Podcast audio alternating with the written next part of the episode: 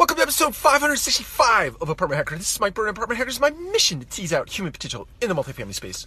First and foremost, I want to welcome Jared Miller uh, to the Apartment Hacker community. And Jared, I uh, I have I don't I don't think I've ever met you in person, but I definitely have paid attention to your work uh, in the social channels over a long bit of time, uh, and really appreciate you. Thank you for uh, joining the community, and I look forward to uh, interacting and exchanging ideas with you.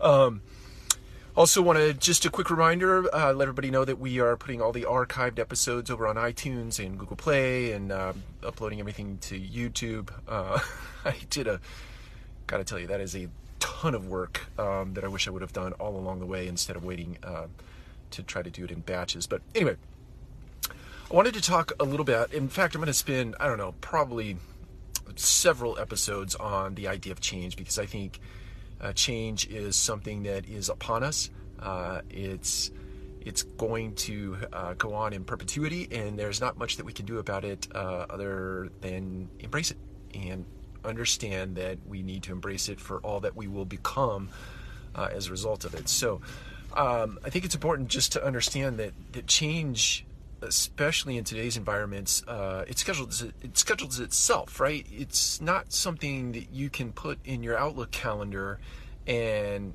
look forward to, or put off until tomorrow, or put off until next quarter, or put off until next year. Change is here and it's now and it's happening. And to the extent that you try to ignore it uh, or rail against it or resist it, it is going to happen.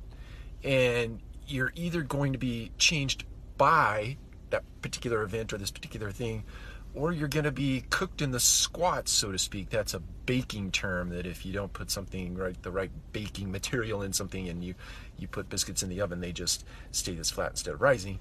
I don't know the rest of that, but I heard that somewhere uh, over some bit of time. But if you don't, if you resist change, you're just going to get cooked in the squat, and you'll wake up one day and this one day is in the near term. It's not something that's way out there in the distance. You're going to wake up one day and you're going to realize that you are not skilled to work in a new environment that is upon us, that is happening right now all around us in the multifamily space. So, my encouragement to you today is if you sit down and you put change on your Outlook calendar sometime out in the future, ask yourself the question do you really need, do you really think you can put that off until tomorrow?